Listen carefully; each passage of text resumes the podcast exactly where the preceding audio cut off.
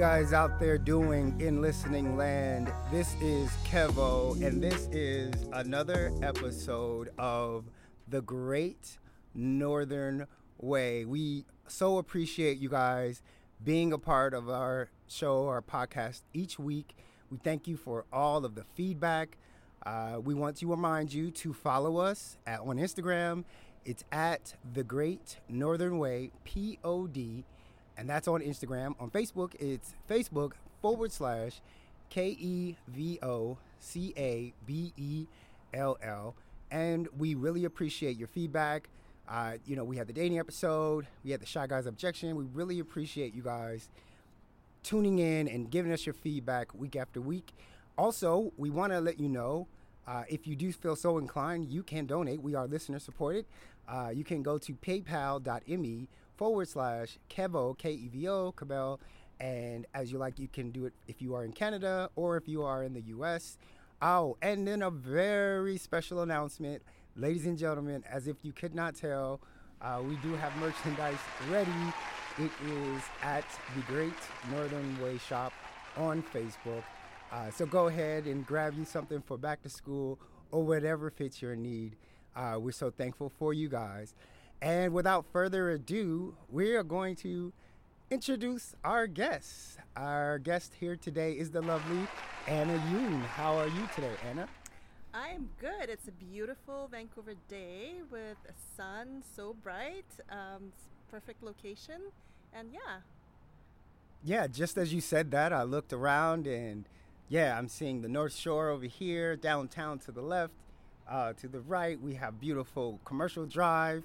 Uh, we just had the, uh, what was the it, Taste of Italy or Italy Day? Was it Sunday? Probably Taste of Italy on Commercial Drive? Yes, Commercial yeah. Drive. Yeah, and so it was just a beautiful, beautiful array of things. Did you uh, get a chance to check out any of the Italian eateries or?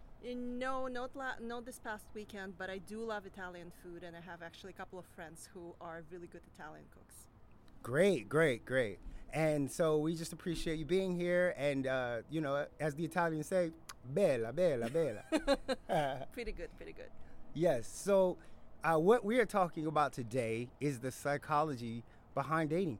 Uh, basically, the decisions that we make within dating. And uh, and we so we brought Ana on uh, because basically she has a great background. We're going to get into it, matter of fact. But the first thing that we do is a weekly a weekly thing that, and every one of our listeners appreciates this. It is called Canada. Have you heard of Canada before?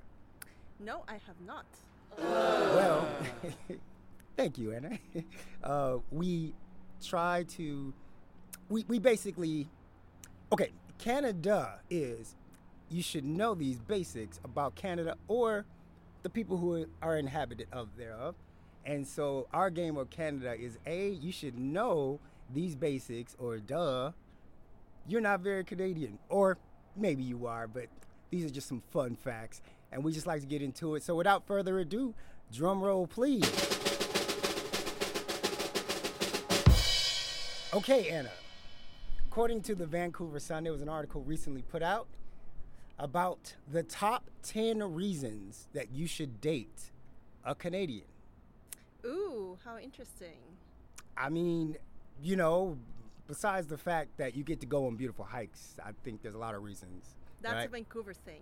That's a ah, that's true, because there is a distinction between Vancouver and the rest of Canada. So we're talking about the Canada or Vancouver specifically? Well, we're just talking about uh, Canada, Canada, but but but you know there are beautiful mountains throughout. However, I do understand that I was well, I was told in Toronto it's not it's more flat, right? So you don't have as many hillish, right. many peaks and valleys, right? right? Yeah. Lots of lakes.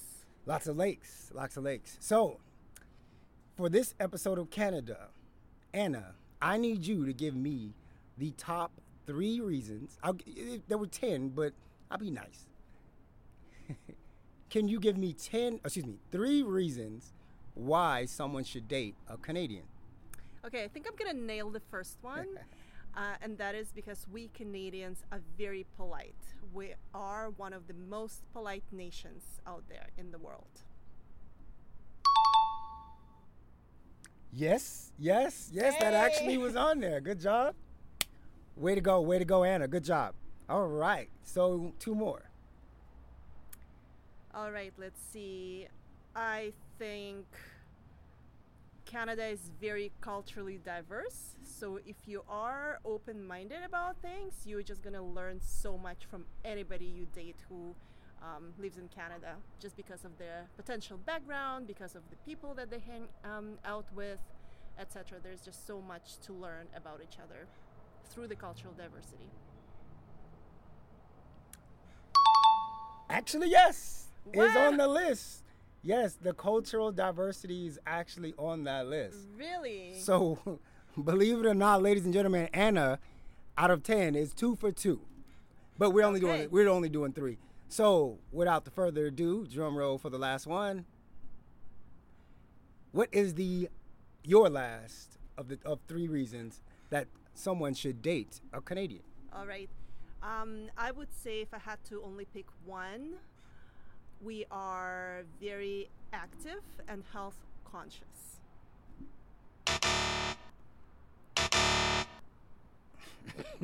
No. What? Yeah. It, yeah. But you did great. You did that really. Cannot be true. It's it wasn't on the list. Uh, so you got one of those was that you were culturally diverse, so you got that one. Yeah. Uh, the other one was that you'd have a great selection of sweaters. Sweaters.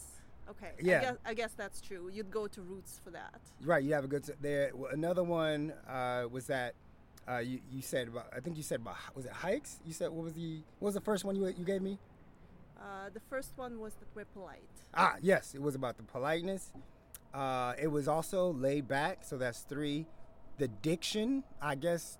They were just referring to the A, you know, mm-hmm. how Canadians said it. Yep. So the diction, uh, they were saying your relationship, uh, Canadians are relationship or- oriented. Uh, maple syrup was, I don't know why, just maple syrup. Right. And uh, sense of humor. So that was like around eight. And I think, oh, number nine was poutine. I don't know why, just poutine.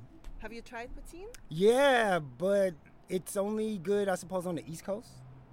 Um, I mean, it's prevalently on the East Coast, but there are a couple of places that um, have good poutine here as well. Okay. Okay. So, thank you for playing. Thank you for being a good sport. We really appreciate that. And uh, without further ado, so we want to talk about today the psychology of dating, or the reason why people make certain choices. And like we know in life that it's just, there's a variable, there's lots of things. There's people's past that come into play. There are, you know, uh, supposed selfish reasons that come into play. There are so many different things behind the psychology, psychology of dating, but psychology of why people make certain decisions. And we also obviously want to talk about, uh, you know, dating, the psychology of dating post-married, post in your, you know, thirties, forties, and around that, around that time, around that age. So, so basically, uh, what, may I ask, uh, Anna, where are you from? Uh, so I originally come from, come from the country called Kazakhstan. It's the country in Central Asia that borders with China on the east and Russia to the north, um, as well as Tajikistan, Kyrgyzstan, and uh, Uzbekistan. So the, uh, most of them were actually former Soviet Union republics, except for uh, except for China. Uh, so yeah, that's my background. I oh. came to Vancouver in two thousand six, so this is home now. Wow, well, welcome home. Uh, Thanks. Uh, what kind of, may I ask, what kind of work or what kind of field of, what, what kind of field do you work in currently? Right. Uh, so for the majority of my experience, professional experience, I have been doing marketing. So I started off uh, marketing consumer packaged goods, so mostly food brands or beverage uh, brands like Coca-Cola, Pepsi. Um, there's another brand called S C Jo- Johnson that sells, um, you know, cleaning supplies and things like that. And about five years ago, I switched to a different industry, which is called biotechnology or life sci- sciences, but I still do marketing. I just market to different people. Wow. I mean, that's a huge jump from like Coca-Cola to like biotechnologies, right? So, you know, you're like uh, going from like, why do people drink soft drinks, you know, or, you know, why would people want to try Coke vanilla? And then you got the, you said bio, bi- we'll say it again, bio. Biotechnology. Biotechnology, which which I'm guessing like is something involved with like solar paneling. Uh, no, biotechnology is biological products, so anything related to science. Okay. Uh, it, sometimes it could be physical products, or it could be technology that is aimed at improving health outcomes in one form or another. Nice. Okay. And so you did mention that you've been here for sixteen or thirteen? sixteen years. sixteen years. Uh, so that was actually one of our questions. You jumped. You got ahead of us. You are on the money today. And so... Uh, just so we know what, uh, you know, just because of our topic today, yep. What was your, when you moved here originally, what was your relationship status when you originally moved to Canada? Yeah, so I was married, uh, so I moved here with my husband. Okay, okay. And although I'm, I'm taking you had discussed the move, uh, you know, because you, you know, going through the different paperwork, and although you had discussed the move with your husband at the time, uh, do you, before you actually made the move, do you feel like moving, obviously, from another country on the other side, the uh, the eastern part of Europe, to uh, the West or Canada, put an extra stress on the relationship?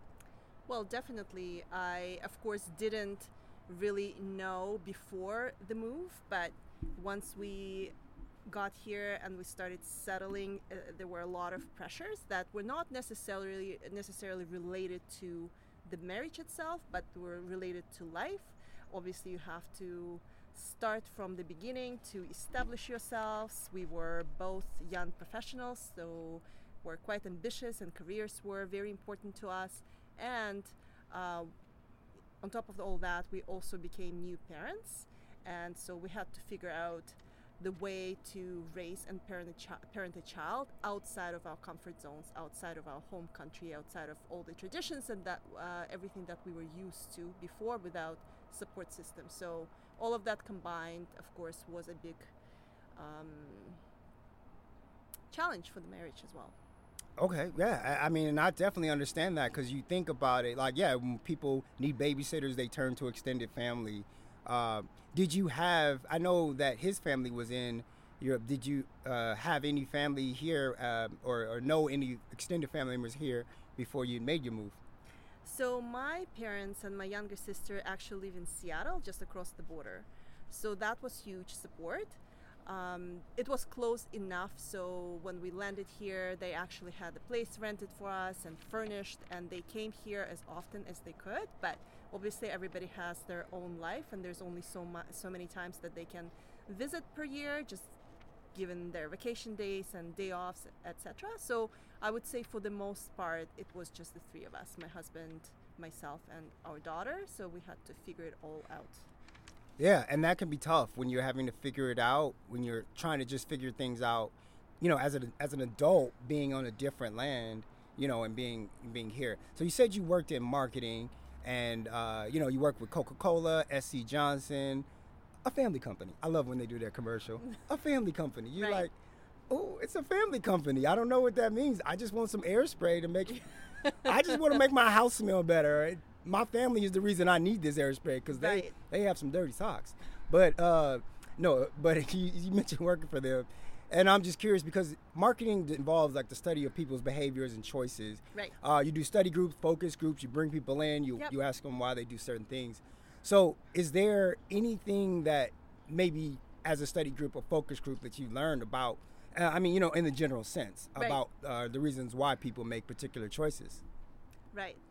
So I think the simplest explanation for why people do what they do um, goes back to a very basic model that we learn in marketing based on behavioral science, and that's the Maslow hierarchy of needs, needs and yes. motivations. Yes. So I think a lot of what we do in marketing is actually based on that. So it starts with physical needs, right? Needs for food and water and sleep, and then goes up, and um, then you you need safety, right? You want to feel safe, you want to have shelter, you want to feel safe when you go outside.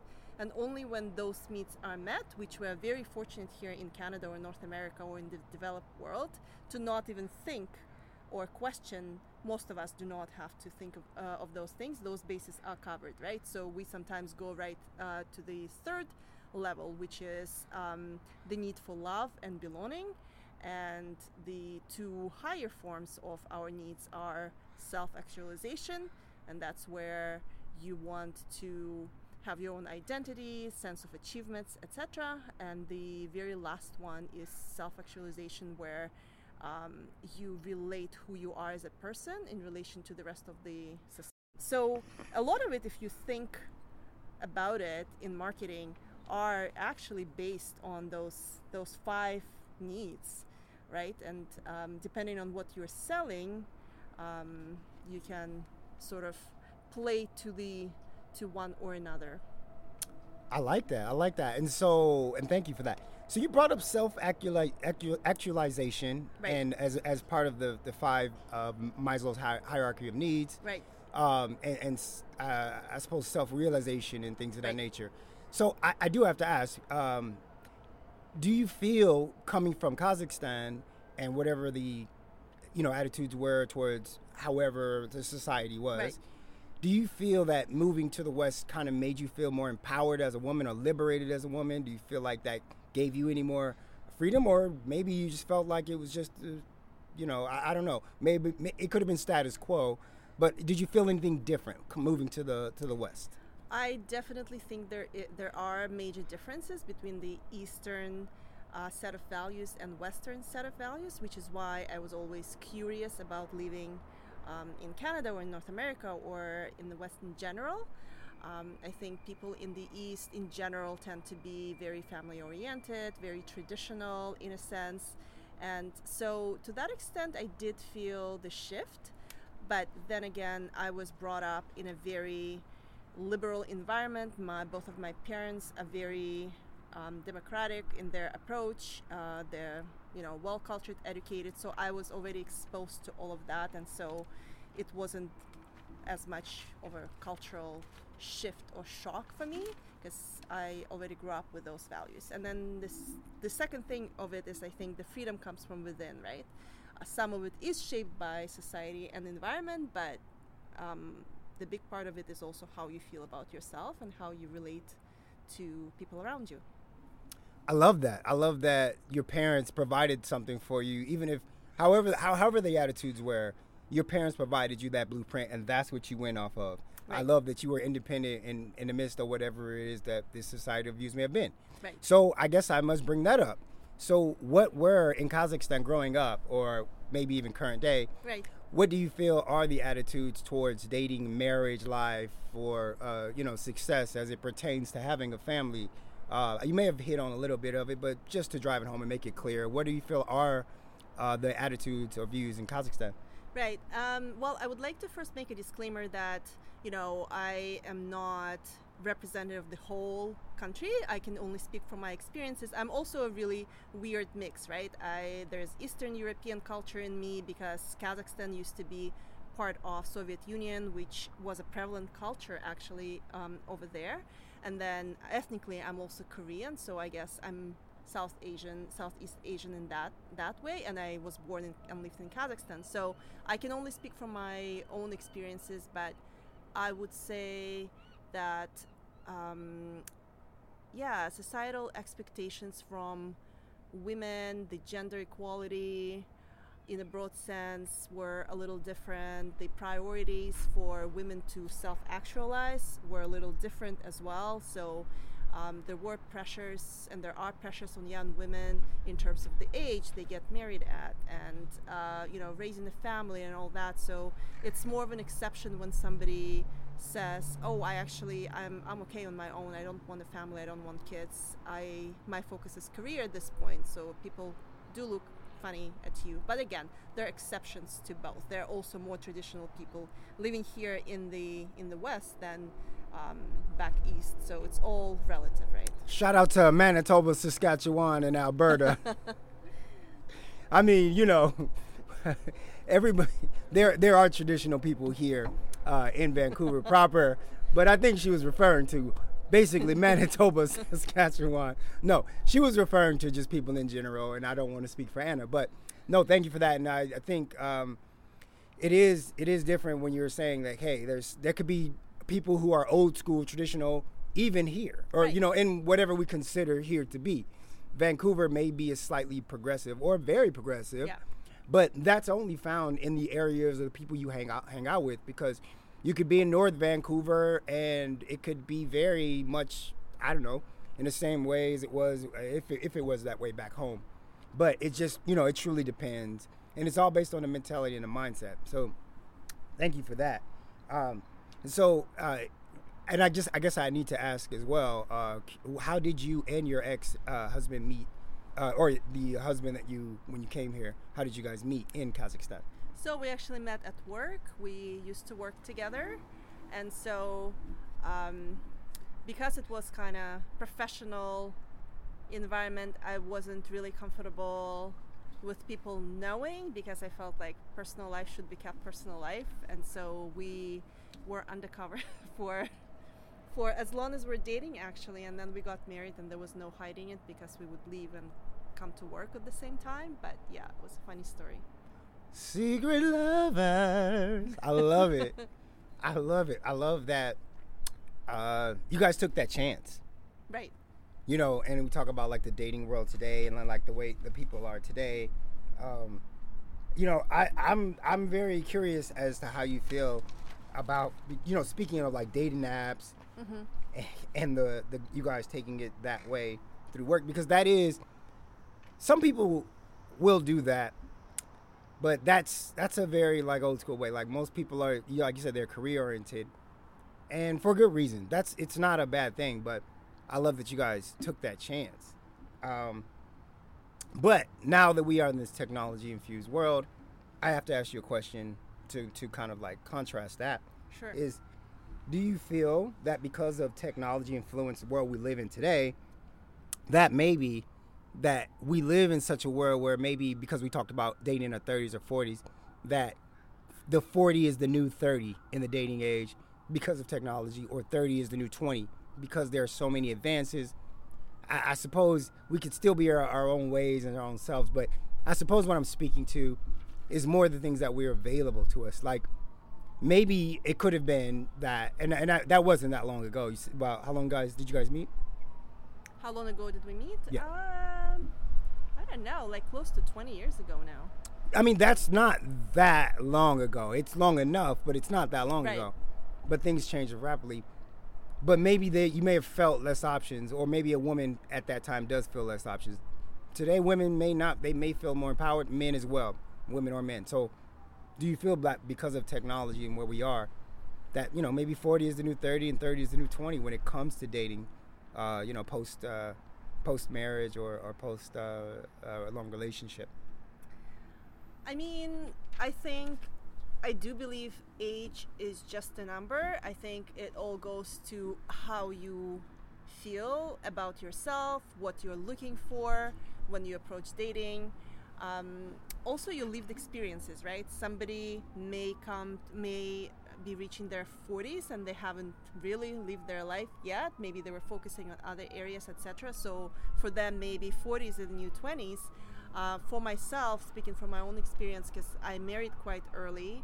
We were married when I was twenty-three and he was twenty-five, and we were married for seventeen years. I would say stepping into the exciting world of dating was liberating, but it was also scary. It was uncertain. It was flaky, all of it. So, so I would say as much as it enables you to maybe meet people you wouldn't have otherwise, it also presents you with so many options. And so I think people get jaded by it. People uh, look at their prospective dates as just numbers. And I think it's, I wouldn't say it's wrong, but I, I think it's, it's, a, it's definitely a um, flaw of dating online, is that you get tired of looking at all the faces flipping by, right? And you stop seeing the person behind Ooh. The picture. That's deep. Uh, yeah, but uh, at the same time gives you access to so many people, especially with our busy lives, right? You don't need to, uh, you know, go to office to meet your next date. And uh, you did bring up when we talked spoken before about middle-age dating. Now, I don't feel like in any way forty is middle-aged, but some people may. So, uh, I, I just have to pose the question to right. you uh, because you just got through saying, yeah, you know, it's it's age is, is a, in some way a social construct or right. something we come up with. So do you feel that what age range, uh, what, I, I guess it's it's a weird question to pose, but I, I guess what do you feel constitutes middle age dating? You, you, I think you brought that term up earlier when we talked. Middle age dating, um, again, it's just dependent on the personal experiences that you go through. Okay. But I would say, you know, anywhere from maybe thirty-five to fifty-ish is considered middle age dating. But I think a lot of it is your emotional maturity and your life experiences that go into it. So you may be a very mature thirty-year-old who is actually ready for commitment and ready to approach it in a very serious way, or you could be forty-five and still a player, you know, so. Wow.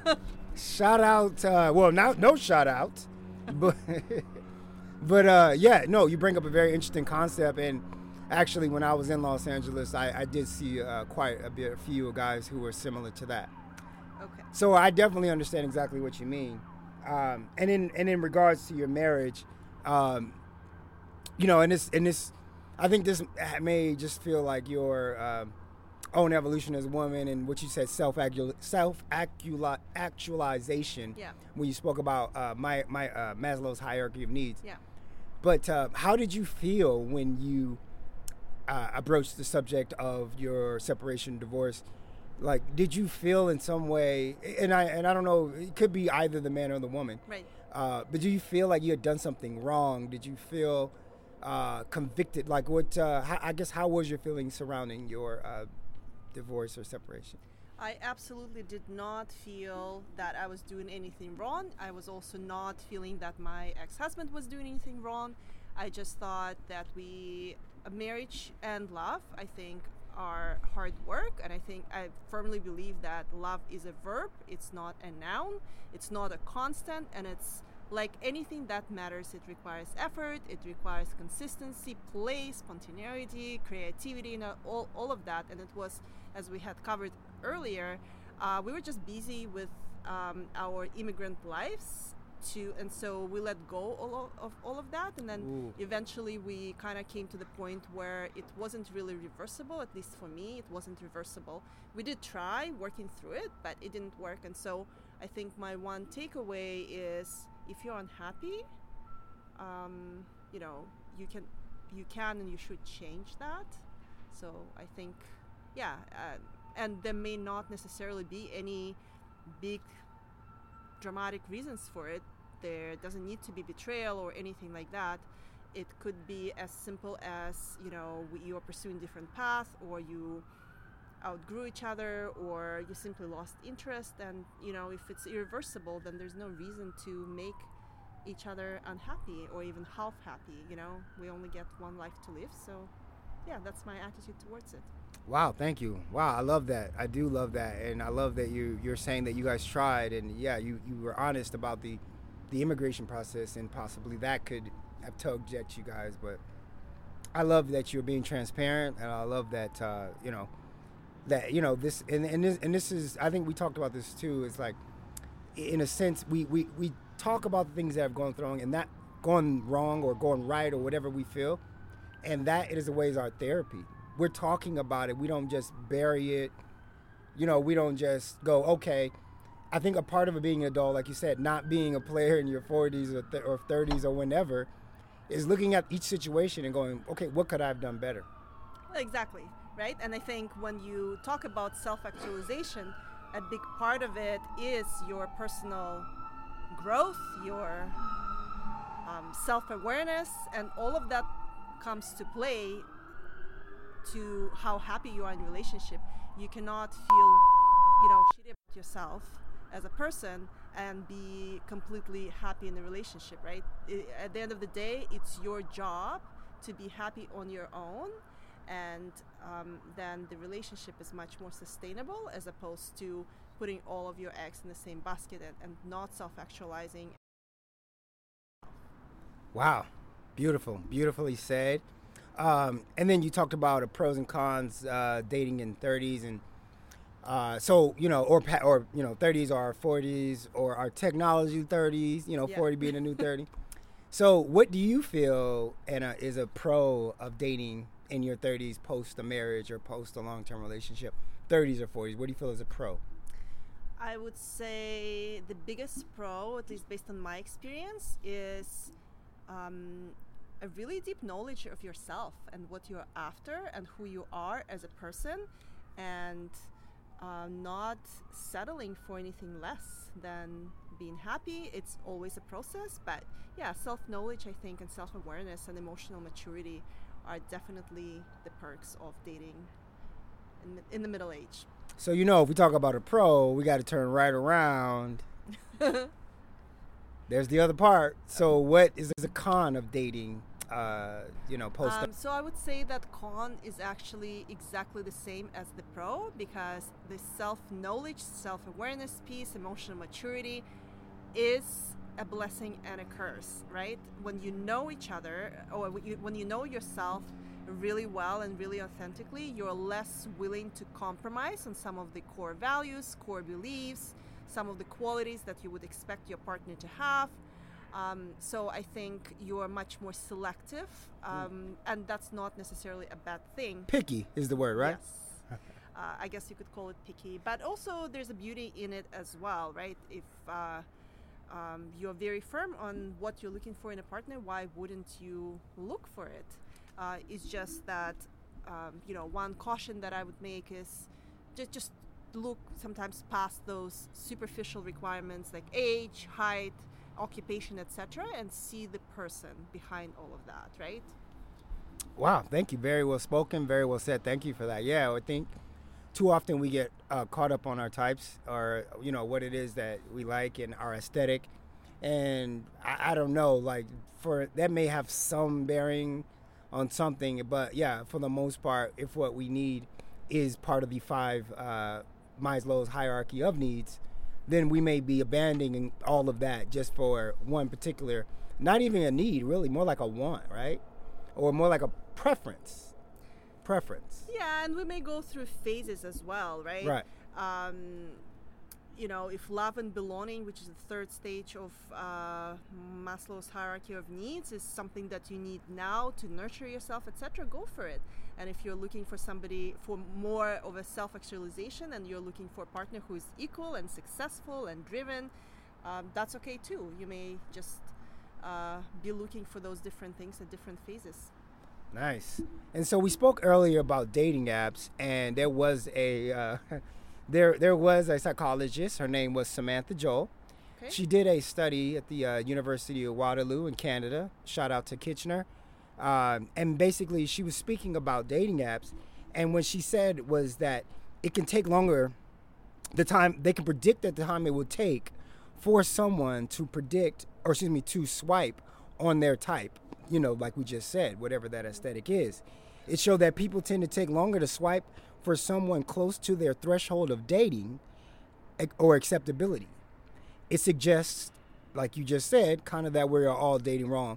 I kind of would ask your opinion on that, but I think you kind of just gave it, right? But I, you know, that was something that I wanted to bring up. That was a very good study. So uh, I just wanted to say, I mean, is there anything else that you would like to expound with on that? But um, no, I think it's just, you know, sometimes we're looking for our uh, for our partners to complement us, but sometimes at certain points of life, we may be looking for our partners to contrast us, and we Ooh. may be looking for a completely different set of um, attributes or characteristics in our partners. And so I guess I got to ask this as a follow-up, but this also may have been answered in what you just said. Uh, is according to Samantha Joel, there's, there was a statement given, is that, and I want to know if you agree with this, yes or no. In the dating market, people can compete ferociously for mates with qualities that do not increase one's chances of romantic happiness. No. You don't agree with that? I don't agree with that. Okay, please expound. Well, it's just that uh, each person or potential partner is a unique combination of all kinds of different values, and you know, it's just a it, it just has to be right for you specifically. And the, by the way, I don't buy into a concept of, you know, one soulmate or the one. Uh, I think, Uh-oh. you know, it's um, it's a very faulty statement and belief. I think there is definitely more than one person out there for you. It just depends on, again, what your needs are at the moment and how you go about it and what you are willing to compromise on, which uh, versus something that is the core and, and, and you're looking for that. Wow, wait a minute. So, so you know, now we're in two thousand twenty-two, and uh, we have shows called Sister Wives. You know, we have different things out there. Um, you know, I don't want to put anybody out there, but we have different things that are out there. When you say I don't believe in per- one per-, per person having one soulmate, the one, that yeah. that is that is the, you know, segue to the only other question I could ask, which is polygamy. We talk, uh, you know, that is that is something that is very prevalent nowadays. Like the show Sister Wives, or, um, you know, in Atlanta, in, in Georgia, I feel like it's very popular for some reason. I don't know why. Mm-hmm. Um, but that's something that people are saying, like openly non-monogamous. Uh, you know, what they what's that word they put? Uh, people have such a there's such there's so many different terminologies for it. Classifications is hard to keep up. But what are your thoughts, since you said that no one has one soulmate, what would be your thoughts on polygamy as it stands, and, you know, how, how it's kind of sort of become a part of our dating standard? I think it very much has to do with evolution of us as humans. Um, the whole notion of death does us, does us apart um, came from back in the days when people's lifespan was, you know, like thirty-five years, and so they married early, they died early, and, you know, they married uh, for economic and safety reasons, which is a lot different right now in this modern world where, um, you know, we expect our partners to be our safe harbor. We expect them to be, you know, an inspiration, great lovers, you know, a friend, a soulmate, all of it. And sometimes it's just not possible to get that from the exact same person. So I think that's where, and that and the sense of entitlement uh, of why can't I have it all? I should be entitled to have it all. So I think evolutionary, it's very much granted um, for where we are at as a society. Uh, personally, it's not my thing, thing, but I'm very open-minded uh, to other people Wait. who make it their choice as long as they're transparent about it. Wait a minute. Hold on, Anna. Did you just draw a state, straight line between polygamy and entitlement? A little bit, yeah. Woo! Wow, wow. That's that's almost hitting on another show. But, oh, I, I mean, go, go ahead, please. I. But I, but I think, but I think uh, there's also to the opposite spectrum of it, right? People can be entitled in monogamous relationship as well. Again, expecting that one person fulfilling their uh, every need, and often the needs that they should be fulfilling themselves. Because again, if you're not mm. happy as a person, nobody's gonna make you happy. Wow. Wow, I love that. So that's that. entitlement too, right? Yes. I want you to make me happy. Well, why don't you just go ahead and do it yourself, right? Your partner should be a nice to have, to a complement to your happiness, and not like replacement for your own peace of mind and happiness and accomplishment. Wow, wow. I love so how, how you wove that together. Um, but, you know, if I if I can speak on myself, uh, I do, oh, excuse me, speak on the subject matter myself. Right. Yeah, I do see a certain sense of entitlement, um, and and and, I, and it's hard to say on which end it, it lands, uh, but it feels to me as as on the man's end, and I'm not just trying to speak down on my brothers, uh, my fellow men. I do feel like, you know, a, a man who's saying that I was entitled to such and such a wife, like that's a sense of selfishness, and I do feel like marriage is the evolution of us giving of ourselves. We don't have to be married to give of ourselves. But that's a part of it. That's that's what creates that bond. Uh, and, yeah, I do understand what you mean when you said people's lifespans were shorter. And so to death do you part meant something different maybe prior. If people were only living to about thirty-three, thirty-five, it, de- it may have meant something different. But I think where we're at with technology and where we're, you know, where things, people are living longer, there are health treatments, uh, you know, so many different almost cures for different things. I mean, mm-hmm. look at Magic Johnson, mm-hmm. right? Look no further, um, then it becomes a sense of entitlement. As we live longer, we start to see ourselves in different lights. So I, I, you know, I, I kind of like can see your point, and I do agree with that, because I feel like the evolution of us of us growing older is us giving more of ourselves. Um, that doesn't mean that there we don't get. That doesn't mean that uh, you know we, we don't have certain things that yeah we can expect because of who we are, because of what we represent.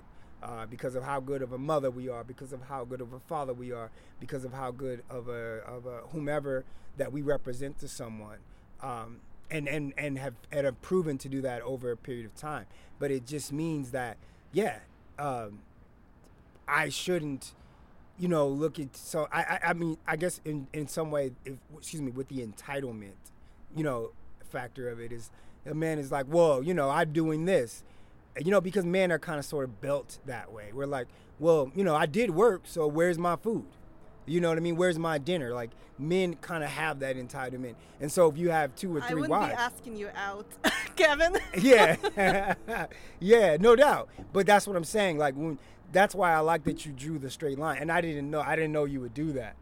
I didn't know you would do that. But, yeah, it's it's it can come from there.